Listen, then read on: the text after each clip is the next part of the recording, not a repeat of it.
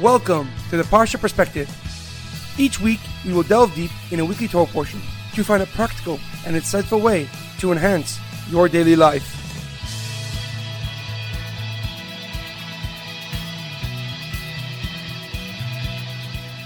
Thank you for tuning in. My name is Shalom Yamini. Each week, we will look into the weekly Torah portion to find inspiration that will complement your daily life and intensify your connection to God. This week's Parsha perspective is dedicated in memory of Shlomo ben Edward. May his soul be uplifted and his memory a blessing. This week's Torah portion is Parshas Beshalach. Our Parsha begins with Pare regretting his decision to set the Jewish nation free. He decided to chase after the Jewish people and finish his Jewish problem once and for all. As the Jewish nation noticed the Egyptian armies approaching, they began to panic. They cried out to Moshe Rabbeinu, is there no graves in Egypt that you have taken us out to die in the desert? Why have you taken us out of Egypt? Moshe Rabbeinu replied, Don't be afraid.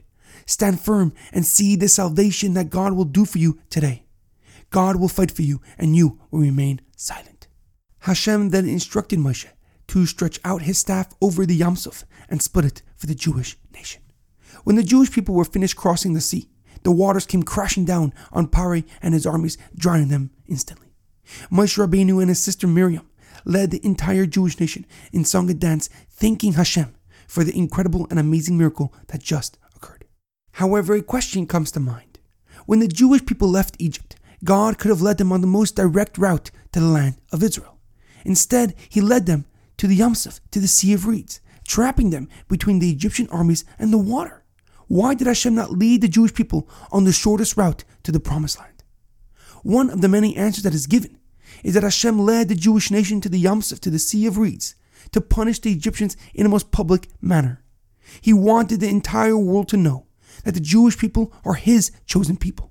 And if any nations of the world were thinking of harming the Jewish people during their journey to the Promised Land, their punishment would be swift and severe. However, a deeper and more powerful explanation is that God led the Jewish people to the Yam Suf to teach them a fundamental principle of our existence. Just as fish cannot live without water, so too the Jewish people cannot live without the Torah. The Torah is our physical and spiritual life force. It is the common denominator that unites all Jewish people regardless of their identity for the service of Hashem. The Torah shows us how to bring God's presence down to this physical world, enabling us to accomplish our mission in this world and the purpose of creation. As the Pasuk says in Devarim, La'ava es Hashem elekecha lishmaya b'koiloi ulidavkavoi. To love Hashem your God, to seek Him, and to listen to His words. Ki hu chayecha va'orich yemecha l'sheves al adama asher nishpa Hashem la'avasechem la'avraham le'yitzchak u'li'yakov lahem. For that is the way you will live long on the earth that God promised to our forefathers, Avraham, Yitzchak, and Yaakov. In our daily life, it is imperative that we understand that before you embark on any new endeavor or initiate a new venture, you must have a purpose for doing so. Whether it is to fill a void in the market or just wanting to control your future, your determination begins with your reason. So during your journey, when you hit a bump in the road obstructing your progress, your purpose will be your impetus and motivation for you keeping strong and ultimately becoming more successful than you thought possible. There is an amazing quote that I once heard Definiteness of purpose is the starting point of all achievement.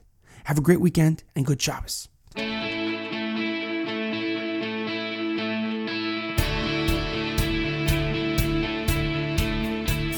Thank you for tuning in to the Parsha Perspective. Check out our website, theparshaperspective.com. Send thoughts and comments to theparshaperspective at gmail.com. Till next time, thanks for listening.